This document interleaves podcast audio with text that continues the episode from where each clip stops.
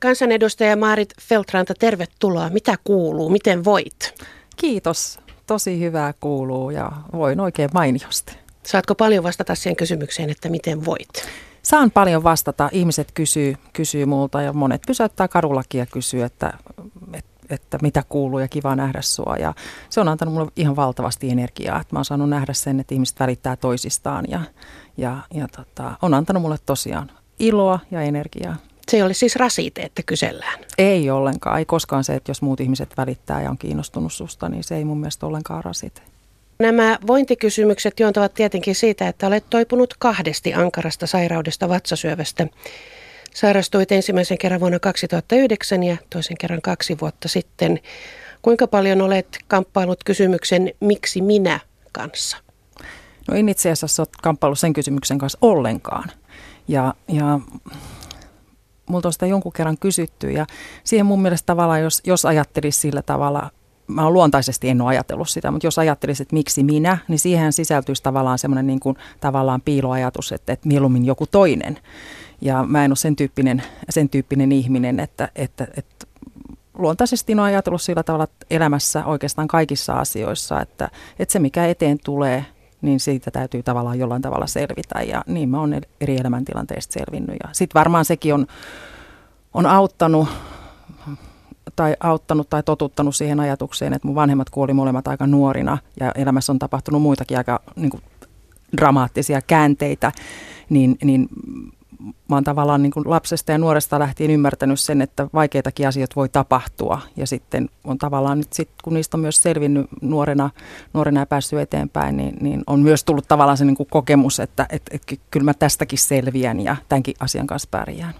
Mulla on ollut semmoinen niin elämäntyyli, että mä oon toisaalta heittäytynyt itse, Mä oon heittäytynyt niin kuin monta kertaa, aina kun on tullut joku tilaisuus, mä oon ollut heittäytyvä luonne, mutta sitten samalla tavalla mulla on semmoista niin kuin ehkä niin kuin rohkeutta ja ronskiutta, että sitten kun tulee, vaikka tulee vaikeita asioita, niin, niin en mä ole mitenkään erityisesti niitä yrittänyt vai, vä, väistellä, vaan on tavallaan niin kuin yrittänyt kohdata ne ja sitten mennä eteenpäin. Olet siis sairastunut kahdesti. Oliko se toinen kerta sen diagnoosin kuuleminen, oliko se kovin erilaista kuin ensimmäisellä kerralla? No oli se sillä tavalla kyllä, että, että mä tiesin tietysti silloin toisella kerralla, että tähän mahasyöpään liittyy suuri uusiutumisriski, niin se oli käynyt mielessä. Silloin ensimmäisellä kerralla mulla ei ole käynyt pienessä mielessäkään, että mä olisin niin vakavasti sairas, niin se tuli tavallaan kovin yllätyksenä. Ja sitten mun elämäntilanne oli totta, totta kai kovin toisenlainen. Et ensimmäisellä kerralla mulla oli teini-ikäisiä lapsia mulla oli tietysti valtava huoli heistä. Ja sitten toisella kerralla lapset oli kuitenkin jo, jo melkein aikuisia ja, ja tiesin, että he pärjää, niin siinä ei tavallaan ollut semmoista samaa niin kuin surua heidän puolestaan. Ja sitten, että heillä oli myös tämmöinen niin kuin selviytymisen kokemus, että meillä oli ollut mm. vaikea sairaus perheessä ja me oltiin selviydytty siitä yhdessä. Niin tiesin, että se oli totta kai vahvistanut myös heitä ihmisinä, että siinä mielessä kyllä. No toisella kerralla tiesit, mitä on tulossa. Onko se hyvä vai huono asia?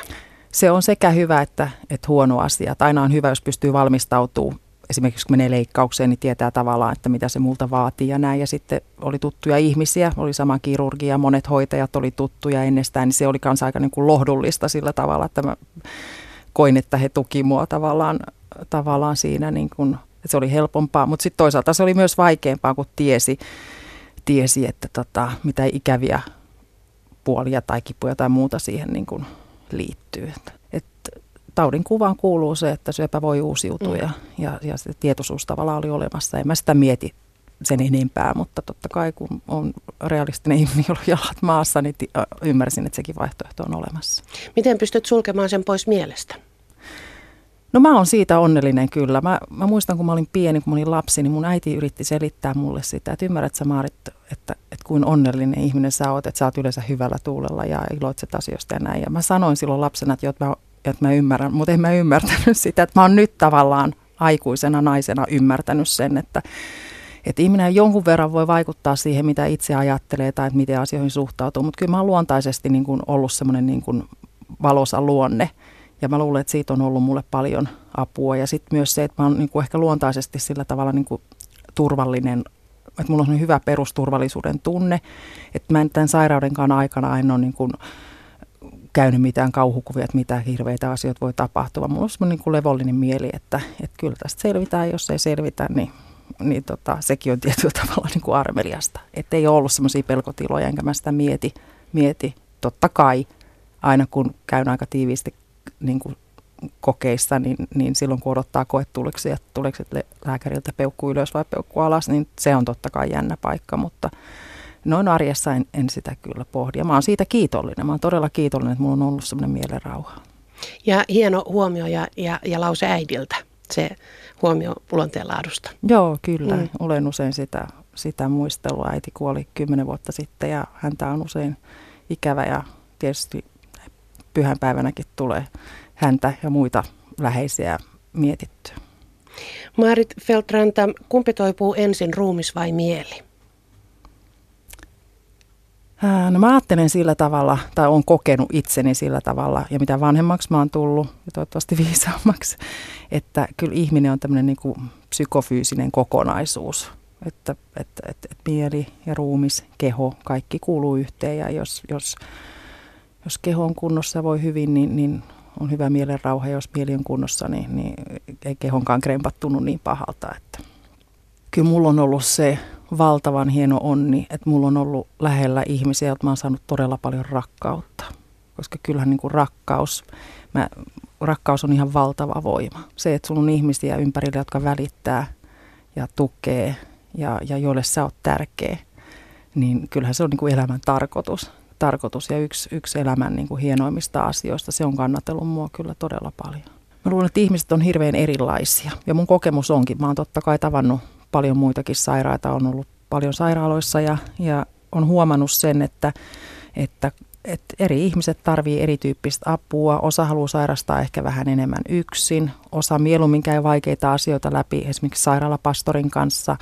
Joku haluaa olla sitten perheenjäsenten tai läheisten ihmisten kanssa ja ei ole mitään niin kuin yhtä oikeaa. Että tärkeää ehkä se, että kanssaihmisenä kuuntelee sitä sairastunutta ja hänen lähipiirissä olevia ihmisiä, jotka myös saattaa tarvita niin kuin tukea että et mikä on juuri hänelle ja heille sopiva tapa. Et mun kokemus on se, että, että apua kyllä on saatavilla ja, ja sitä tarjotaan itse asiassa.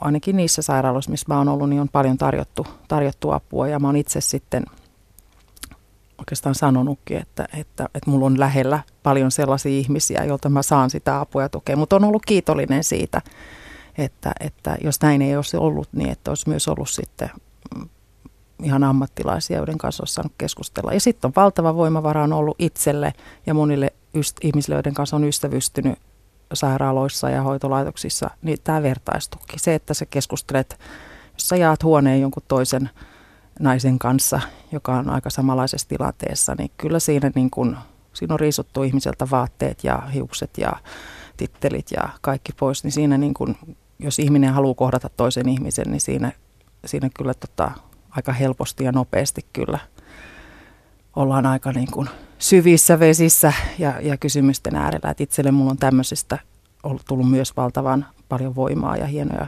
muistoja loppuelämäksi. Vertaistoissa on tärkeää se, että tietää, että tolle ei tarvitse selittää mm. kaikkea, että se tietää. Juuri näin. Mm.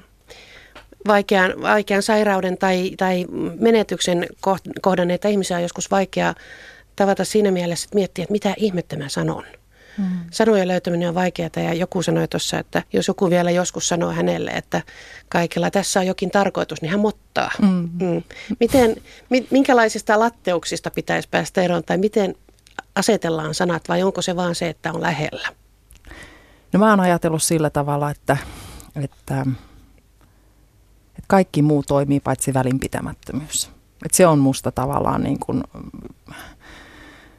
että et, et on todella monta tapaa osoittaa sitä, sitä että, että olen ajatellut sinua tai, tai kaikkea hyvää tai näin. Ja siihen ei tarvita aina sanoja. Että voi pelkästään olla, että itse on monet hienot kohtaamiset, esimerkiksi kun oon palannut työpaikalle pitkän sairasloman jälkeen, niin, niin on saattanut vaan olla se, että joku on pannut käden olkapäälle ja katsonut silmiin.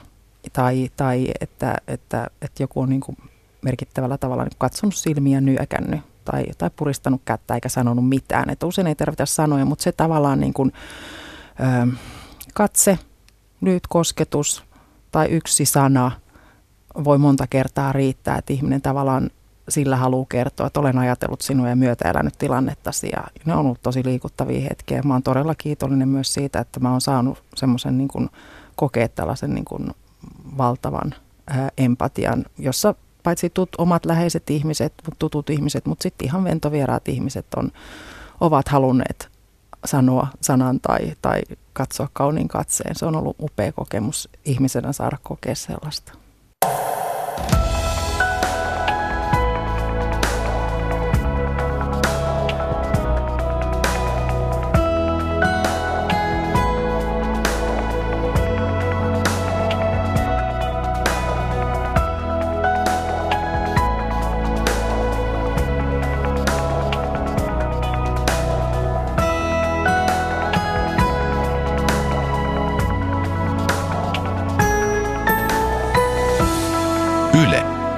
Radio Suomi. Maarit Feltranta, kuinka paljon sinulla on yhteistä sen Maaritin kanssa, joka oli ennen syksyä 2009? Ähm, no on paljon, on paljon yhteistä, mutta on kyllä todella moni asia niin kuin myös muuttunut. Ja ehkä mun ihan, perusarvopohja ei ole millään tavalla muuttunut, että se, se ei ole muuttunut. Sitten oikeastaan melkein kaikki muu mun elämässä on muuttunut. Totta kai perhetilanne on, on, ihan, on, on ihan erilainen, mutta sitten ehkä myös se mun niin kuin, tapa olla ihmisenä on muuttunut. Se, että mitä, miten mä kohtaan muita ihmisiä, miten mä valitsen käyttää aikaani, mitä mä ajattelen, mitä mä teen arjessa ja, ja tota, ajan käyttö on, on, on, on erilaista. Ja se liittyy juuri tavallaan siihen, että kun mä katson elämää vähän eri tavalla, että vuoteen kaksi, mulla ollut ihan huikea hieno elämä myös siihen vuoteen 2009, mutta siinä oli semmoinen niin kuin, siinä oli aika voimakkaasti myös semmoista niin kuin suorittamista ja että mun kuuluu tehdä näin ja täyttää nämä ja nämä odotukset äitinä, vaimona, ystävänä, poliitikkona, työkaverina.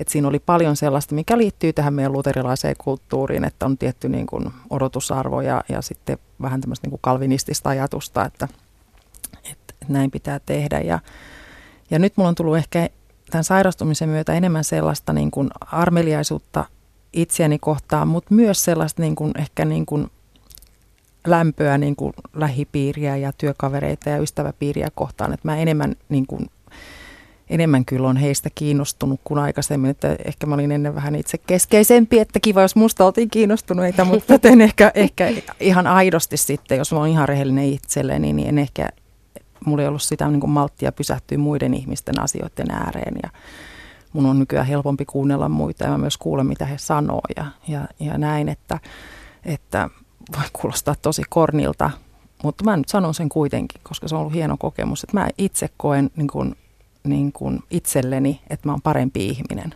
kuin ennen kuin mä sairastuin. Ja se on ollut tosi hieno, semmoinen hieno kokemus, että mä tavallaan niin kuin rakastan itseäni kyllä enemmän ja pidän itseäni vähän hienompana ihmisenä kuin ennen sairastumista.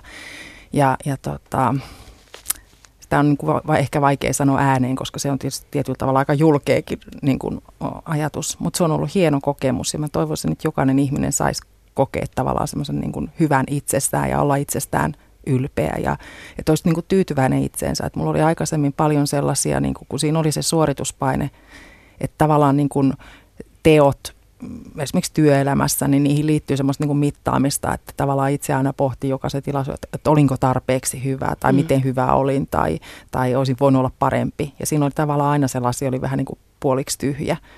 Ja nyt sitten on ehkä paremmin niin kuin hyväksynyt sen, että, että, että olin just niin hyvä kuin olin ja, ja tein parhaani ja sen pitää niin kuin riittää. Et se on ollut hyvä kokemus. Sillä tavalla on muuttunut ihmisenä oikeastaan aika merkittävästikin. Muuttuuko aikakäsityksesi? Johdattelen sillä ajatuksella, että törmäsin vähän aikaa sitten ö, lauseeseen sitku, mutku, voiku. Mm. Ja siinä se suomalainen elämä on, että sitku, mutku, voiku ja, ja, ja sitten jää kun ehkä toteutumattomat haaveet käsiin. Aikakäsitys muuttui todella, todella merkittävästi, että, että, että kyllä elämä on nyt tässä ja nyt se on niin tässä ja nyt ja, ja sitä ei kovin pitkälle eteenpäin suunnitella. Ja se ei liity siihen, että taudin kuva olisi sellainen, että ei kannata miettiä tulevaisuutta. Mulla on tulevaisuus siinä kuin kaikilla muillakin, muillakin vaan se liittyy siihen niin kuin ehkä, ehkä ei se ole mikään tietoinen päätös, vaan se liittyy myös niin kuin siihen, että, että kun ei ole sitä, niin kuin suor, ei ole suorittamassa sitä elämää, mm. Vaan se elämä on tässä, niin sitä on niin kuin elämässä. Ja jokainen kohta, niin kuin tämä meidän tässä nyt, niin, niin se on tärkeää. Mä niin kuikuule tästä yhtään mihinkään muualla. Että mä haluan olla tässä juuri nyt, enkä missään muualla toisella puolella maapalloa. Jos mä haluaisin olla toisella puolella maapalloa, niin mä olisin siellä. Että, että tällä tavalla se on muuttanut aikakäsitystä ja, ja, ja to, sekin on ollut hieno oppia se. Minkään takia se pitää aina oppia jonkun tämmöisen mankelin kautta? Niin, mutta eikö se ole ihanaa, että ihminen kuitenkin oppii? Mm, että se, se olisi tosi aivan, lohduton ajatus, että, että ei sittenkään äh, oppisi. Että, että kyllähän se on näin, että kaikki mitä ihmiselle, kenelle tahansa ihmiselle elämän aikana tapahtuu, niin kyllähän ne opettaa ihmistä ja muuttaa, muuttaa ihmistä. Ja sitten tavallaan itse tekee paljon sen ratkaisun, että, että kuinka paljon siitä opista tavallaan niin kuin ammentaa ja muuttaa sitä omaa elämäänsä tai lähipiirinsä elämää, koska eihän elämä ole mikään semmoinen niin ennalta määrättävä asia, mihin ei pysty vaikuttaa. Että kyllähän siihen paljonkin pystyy vaikuttamaan. Mm. No miten sairastuminen on, tai mitä sairastuminen on tehnyt ajatuksellisi kuolemasta? No mä oon tietysti nähnyt enemmän kuolemaa kuin ennen sairastumista. Olen ystävystynyt monien ihmisten kanssa, ja, ja jotka sitten aika pikaisesti niin kuin kuolleet tai, tai näiden vuosien aikana kuolleet. Ja, ja kuolema on sillä tavalla niin kuin tullut enemmän lähelle ja konkreettiseksi ja, ja enkä mä sitä kiistä totta kai sitten, kun on ollut semmoisiakin hetkiä, että, että on miettinyt, jos, jos, tota, jos on pitkään tosi huonossa kunnossa, niin, niin aika armelias ajatus. Joskus on, on, on ihan miettinyt sitä, että nyt jos panen silmät kiinni ja, ja, ja tota, en enää avaa niitä, niin, niin tota, siihen kuolemaan liittyy myös niin semmoinen niin armeliaisuuden ajatus siitä, että, että, että jos ihmisellä on paljon kipuja tai kärsimystä tai toivottomuutta tai muuta tällaista, niin, niin tota, onhan se kuolema myös niin armelias ajatus. Että kyllä sekin tuntuu tavallaan aika kovalta, että loputtomiin työntäisi rollaattoria loskasateessa niin äärettömyyteen yksin pimeässä. Että, että, että kyllähän elämä on ihana, hieno asia ja sitä, pitää tavo- sitä haluaa tavoitella ja sitä haluaa elää niin kauan kuin elämä on elämisen arvosta. Mutta sitten tietysti vaikeisiin sairauksiin liittyy myös, myös niin kuin pelkoa, kipua, tuskaa ja sitten se, että se tasapaino, että, että voiko vielä parantua, onko elämä sellaista, että se on elämän arvosta ja, ja, ja, ja näin. Että, että kuolema ei ole mun mielestä pelottava ajatus, vaan se on musta armelias ajatus siitä, että sitten kun ei enää ole elämisen arvosta elämää, niin sitten onneksi saa sitten kuolla. Meillä kovin helposti vierastetaan ja, ja jopa paheksutaan kuolemasta puhumista. Ja olin muutama vuosi sitten kovin ällistynyt, kun, kun ä, tämä firma Yle sai moitteita siitä, että tehdään ohjelmaa kuolemansairaista ihmisistä, jossa puhuvat mm-hmm. nämä ihmiset itse. Että tässäkään yhteydessä nämäkään ihmiset eivät saisi puhua kuolemasta. Se on aika ankara ajatus. Se on ankara ajatus ja mä oon tätä paljon miettinyt, kun mä jossain vaiheessa sairautta, varsinkin silloin ensimmäisellä kerralla, niin, niin tota, en varmaan ollut mikään kovin hehkeä näky.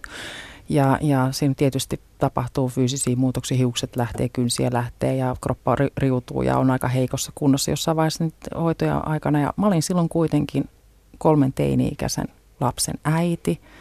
Ja, ja mä halusin jollain, että en mä voinut laittaa sitä äitiyttä esimerkiksi hyllyksi vuodeksi, vaan, vaan totta kai mä yritin olla lasteni arjessa niin paljon kuin mahdollista. Ja silloin mä oli semmoisia muutamia sellaisia tilanteita, että, että mä en ehkä ollut ihan riittävän edustuskelpoinen, mutta kuitenkin olin jossain lapseni joulujuhlassa esimerkiksi tai, tai, tai mies kanto katsomaan joulukadun avajaisia. Ja silloin mä tavallaan niin kuin joidenkin ihmisten silmistä näin ja sitten itse asiassa jälkikäteen sain palautteenkin, että kauheita kun siinä kunnossa tuli tavallaan niin kuin ihmisten ilmoille, että oli varmaan järkytys pienille lapsille nähdä ja, ja, ja tällaista. Että kyllä meidän yhteiskunnassa, vaikka paljon on mennyt tosi hyvään suuntaan, äh, niin on vähän sellainen edelleenkin semmoinen, se on tosi niin kuin paremmin piilotettu, mutta on semmoinen niin kuin alavire, että, että, että, että, että halutaan, että tavallaan, että sairaat on mielellään sairaalassa niin kauan, kun, kun tota, eivät ole ehkä ihan sitten niin kuin kuosissa ja sitten tervetuloa takaisin, kun olette jälleen kunnossa. Ja myös muistan, että muistan, kun olen kasvanut perheessä, mun, mun isäni on ollut sokea, sokeutunut lapsena, että on kasvanut sellaisessa perheessä, missä on ollut vammainen ja aikuinen 60-, 70-, 80-luvulla. Ja näin sen totta kai omassa arjessani, että, että, että miten siihen suhtauduttiin. Niin paljon hyvää on tapahtunut, mutta edelleen on vähän sellaista, että ei haluta puhua kuolemasta eikä vammasta, vammoista eikä sairauksista ihan tavallaan niin kuin osana, pelätään, että se on vaarallista lapsille esimerkiksi tämän tyyppistä.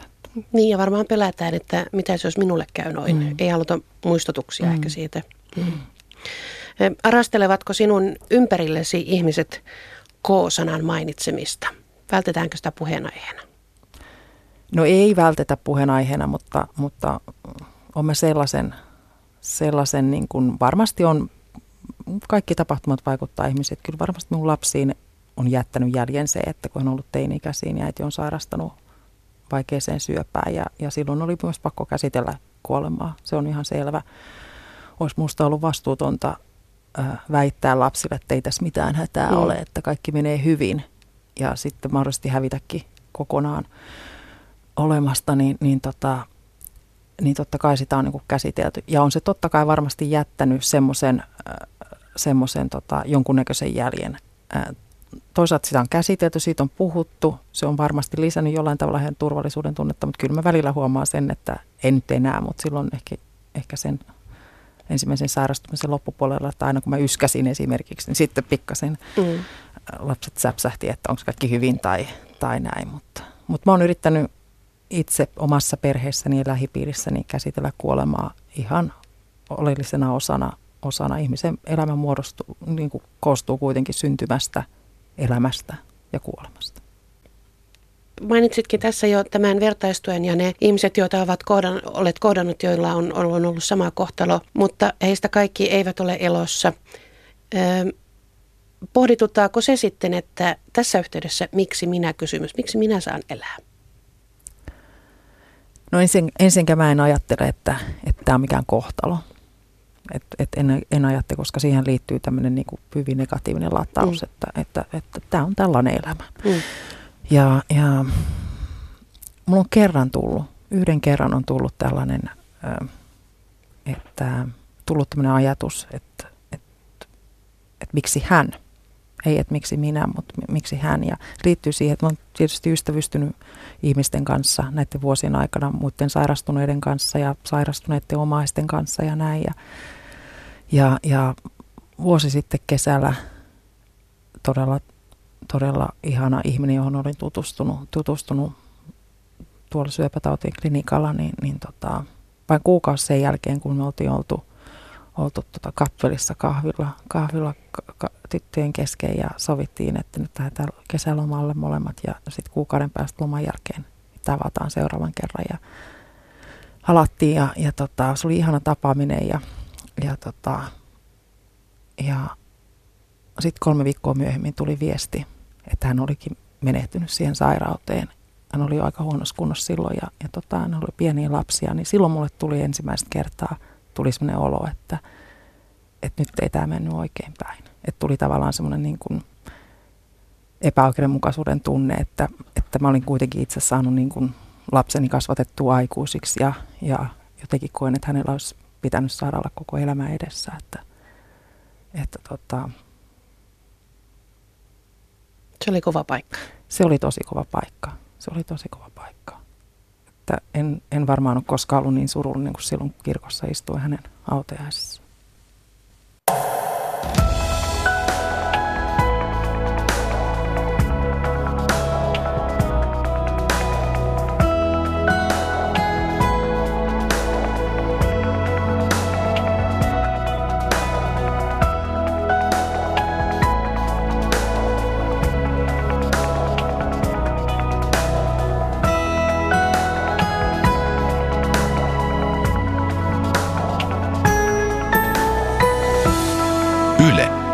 Radio Suomi. Maarit Feltranta, jalostaako kärsimys? No en mä, en mä, se on todella vaikea. Se on kyllä tosi vaikea kysymys. Emme toivo kenellekään kärsimystä. En toivo niin kuin kenellekään kärsimystä. Mutta mä oon kuitenkin itse kokenut sen, että, että, että kaikissa asioissa on aina kaksi puolta. Kaikissa asioissa on aina kaksi puolta. Ei tietenkään kukaan halua sairastaa tai kokea jotain vaikeaa sairautta. Mutta musta on niin kuin lohdullista elämässä juuri se, että vaikka siihen kuuluu sitten niin kuin pelkoa ja tuskaa ja kipua ja tämän tyyppistä asiaa, niin että siinä on myös se toinen puoli. Se, että, että, että voi olla niin kuin ihania yhteisiä kokemuksia niin kuin rakkauden kanssa just sen takia, että pysähdytään esimerkiksi sen takia, että ei juostakaan siinä oravan pyörissä, vaan sitten rakastetaan vaan kovasti ja, ja tota, yritetään tukea toisiamme se ihmisten empatia näin. Et mä oon saanut kokea sellaista niin kuin empatiaa, rakkautta, hoivaa, huolenpitoa, mitä mä en olisi saanut kokea, jos se mä olisi sairastanut. Että, ja sitten jos mä ajattelen, että olisiko mun elämä ollut köyhempää ilman niitä kokemuksia, no olisi varmasti ollut. Et sillä tavalla se on musta lohdullinen niin ajatus, että kärsimyksessäkin on niin mahdollisuus, jos saa apua ja tukea niin, niin, niin, ja lohtua, niin, niin sitten tota, lieventää sitä kärsimyksen kokemusta. Et siinä mielessä voisi sanoa, että kärsimys niin kuin jalostaa kyllä. En tiedä, passaako tämmöistä kysyä, mutta kysyn kumminkin, miten käy huumorintajun? No, mä itse ajattelen, että mä oon ihan humoristinen ihminen, mutta mun lähipiirissä ka- ka- kaikki ehkä ajattelee, ehkä työelämässä mua pidetään ehkä enemmän sitten niin kuin tiukkapiposena kuin humoristisena tai humorintajuisena ihmisenä, että, että, että äh, mutta kyllä huumori on auttanut mua niin kuin moni muu asia on auttanut mua, mutta kyllä huumori on myös niin kuin auttanut. Kyllähän se, siinä vaiheessa sitten, kun, kun tota, sairaudessa on monenlaisia vaiheita ja esimerkiksi huumori parisuhteessa on ollut ihan tervettä, kun naiselta lähtee tukka päästä ja, ja, ja niin edelleen, niin, niin tota, kun ei sitä kannata itkeä, niin sitten sille voi tavallaan niin kuin vaikka sitten nauraa, että, että kaikki keinot kannattaa ottaa käyttöön kyllä. Että. Nauratko eri asioille kuin ennen? No en mä ehkä naura eri asioille kuin ennen. Mä oon aina ollut semmoinen niin arjen että musta niin kuin arjessa niin kuin hauskat sattumukset ja semmoinen niin arkinen niin kuin huumori on niin kuin hauskaa, että sattuu ja tapahtuu jotain sellaista niin kuin hassua. Mutta mä itken niin kuin eri asioille. Mä itken niin kuin melkein kaikesta. Siis musta on tullut sillä tavalla tosi tunneherkkä, että musta on tullut ihan varsinainen itkupilli. Siis niin kuin hyvässä mielessä, että, että en mä itke semmoista niin kuin surullista itkeä, mutta mut saa niin kuin liikuttumaan kyllä. Että ei tarvita kovin montaa tenoria, tenoria tai tai, tai liikuttavaa elokuvaa tai, tai jopa kaunista maisemaa tai, tai, tai joku ihana, ihana tota, kulttuurielämys, että, että mä itken hirveän helposti nykyään ja mä oon kauhean tunneherkkä ja sekin on musta oikeastaan niin kuin ihanaa. Ja mä luulen, että se tavallaan liittyy siihen, että, että, että mä oon niin elämässä kiinni. Ja mä tunnen kaiken kauhean voimakkaasti ja mä koen kaiken kauhean voimakkaasti ja myös mitä ihmiset sanoo ja, ja, ja tekee. Ja se on pääasiassa niin kuin hyvä asia, vaikka väri, välillä totta kai mä myös niin kuin tuun surulliseksi hirveän helposti eri asioista, mutta se vaan kertoo sen, että, että, että, että mä oon elossa ja koen voimakkaasti asioita, niin sekin on hyvä. Kovan kokemuksen jälkeen toiset kuvailevat, että ovat jatkoajalla elämässä. Koetko sinä olevasi jatkoajalla? vai ihan vaan siinä elämässä kiinni? En, en mä osaa jaksottaa elämääni tavallaan. Mun elämässä on ollut niin erilaisia, niin kuin, erilaisia niin kuin periodeja.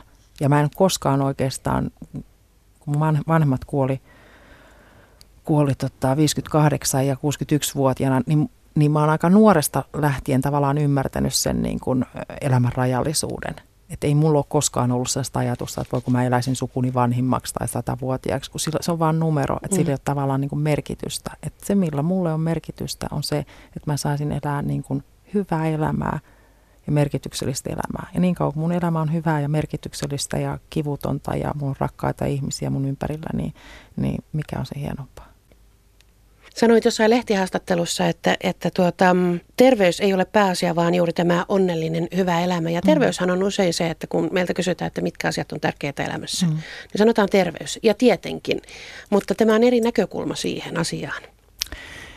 Niin, tämä liittyy siihenkin oikeastaan, että, että kun mä oon elänyt sellaisessa perheessä esimerkiksi, missä on ollut, ollut, ollut sokea isä, niin mä oon nähnyt, että voi elää ihan hyvää elämää. Olla hyvä isä, meitä oli kolme tyttöä ja, ja, ja tota, hän ei antanut vammansa rajoittaa, että mitä hän voi tehdä meidän kanssa ja, tai harrastaa tai näin. Niin mä oon niin kuin, tavallaan kasvanut semmoiseen ajatteluun, että, että että vaikka ei sulla kaikki varaa osata tallella, niin sä voit tavallaan elää hyvää elämää. Niin, niin, ja sitten tietysti itse mä oon elänyt hyvää elämää, vaikka, vaikka, vaikka on välillä ollut todella, todella sairas. Ja se on musta tosi lohdullinen ajatus, koska suurin osa ihmisistä, suurin osa ihmisistä elää jonkun niin kuin vaivan, vamman tai jonkun ajoittaisen tai pysyvän sairauden kanssa. Ja musta on aivan ihana lohdullinen ajatus, että, että sunkin voi elää hyvää elämää. Vain sinä itse voit elää omaa elämääsi ja, ja, ja vaikka kaikkea voi omaa elämään liittyen niin kuin vaikuttaa, että tulee totta kai ulkoisia asioita ja, ja ärsykkeitä ja muita, mutta on aika paljon, mitä sä voit itse tehdä. Että sä voit aamulla päättää, paitsi mitä vaatteita sä laitat päälle, niin sä voit päättää, että lähetkö sä ulko naama nyttyrällä vai hymyssä suin ja sitten sä voit päättää, kun sut tuu trappukäytävässä ihminen vastaa, tervehdinkö vai katsonko varpaita. Että on niin kuin ihan joka hetkessä sä voit tehdä sen oman niin kuin päätöksen, että paistaako tänä aurinko vai sataako taas räntää. Että, että, et, ja, ja, ja aikaisemmin mä en tavallaan niin kuin kiinnittänyt siihen mitään huomiota, mutta nyt mä kiinnitän siihen paljon huomiota ja teen aika niin kuin tietoisia valintoja, että, että, että, että tota, ihan niin pitkälle, että huomasin yksi päivä, kun tota, olin erittäin sosiaalinen yhden koiran kanssa tota, liikennevaloissa, että omistaja varmasti piti mua avohoitopotilaana tai, tai, tai jotain, mutta, mutta tota, tämmöisiä valintoja voi päivittäin tehdä ja, ja yritän ainakin itse vaikuttaa paitsi omaan niin lähipiiriin ja, ja, ja tota, laajemmaltikin ihmisten hyvinvointiin. Niitä on olemassa semmoisia kirjoja ja netissä tietysti kaiken maailman listoja, että 50 tai 100 tai kuinka monta asiaa vaan, jotka pitää tehdä ennen kuolemaa. Onko sinulla yhtään listaa? Ei ole listaa, ei.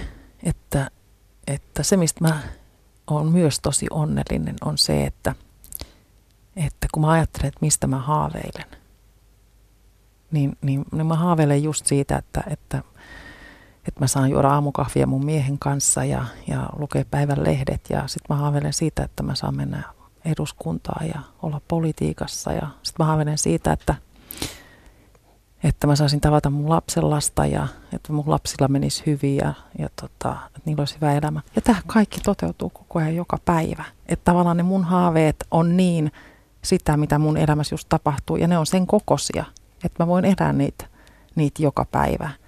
Niin, niin tota, ennen mulla oli tällaisia listoja, että, että mitä se nyt oli kaiken näköistä Kilimanjaron vallotusta ja muuta, mutta, mutta tota, nyt mulla ei ole sellaisia haaveita enää, että tämä tuntuu niin kuin hyvältä, että mun haaveet on sen kokoisia, että mä voin niistä joka päivä nauttia. Olet valloittanut elämän. Niin. Mm. Marit Feltranta, mitä sana tulevaisuus sinulle tarkoittaa? Ah, tulevaisuus on tosi valoisa sana musta. Musta on ihanaa, että tulevaisuus on olemassa. Sekin on kiva, jos mä saan olla siellä mukana. mukana. Ja saanhan mä olla totta kai jonkun, jonkun aikaa. Ja, ja tietysti kun mulla on lapsia, niin mä ajattelen tulevaisuutta paljon sen takia, että mä luulen, että jokainen äiti tai isä tai isovanhempi niin ajattelee, että, että, että haluaa olla mukana niin kuin edistämässä omien lastensa, että, että heillä olisi hyvä elämä ja heillä olisi tulevaisuus. Ja, ja, ja, ja mulla on myös ihana pieni lapsenlapsi ja, ja, ja sillä tavalla tavallaan, kun mä jollain tavalla katson niin kuin arjessakin pidempään, että mä mietin, että missäkään medissä on sitten, sitten tota, joitakin aikojen kuluttua ja näin. Ja mä totta kai päättäjänä myös paljon mietin sitä, että kun on mukana tekemässä päätöksiä, että, että miltä tämä tuntuu nyt, mutta miltä tämä asia sitten näyttää niin kuin 50 vuoden valossa ja, ja, ja näin niin tota, tulevaisuus tulee vääjäämättä ja se on toivottavasti valoisa ja, ja, ja hyvä ja että maailma on toivottavasti tulevaisuudessa pare, vieläkin parempi paikka kuin mikä se on nyt. Mitä te teette Melissan kanssa? Tehdään vaikka mitä. Viime, viimeksi kun nähtiin viime sunnuntaina, niin nukuttiin päikkäreitä. Päikkäreitä oli niin ihanaa nukkua semmoisen pian kolmevuotiaan kekkorapäisen lämpimän tytön kanssa, joka kietoo kädet kaulalle ja ja, ja sanoo, että mummu ja Elskade. Se on niin pyyteetöntä niin rakkautta ja mä oon paljon saanut olla hänen kanssa ja ollaan vaelleltu Lapissa ja mökkeilty ja, ja tota, oltu ihan arjessa paljon yhdessä ja, sekin on ollut aivan upea, että mä oon saanut kokea. Ei ole 47-vuotiaille naiselle itsestään selvää, että mä olisin koskaan saanut kokea mitään mm. sellaista. Että se on ollut yksi mun elämäni niin kuin huikeimmista asioista ja on kyllä nauttinut siitä ihan täysin siemauksin. Siinähän se tulevaisuus on ihan konkreettisesti niin. kietomassa kädet. Näin on.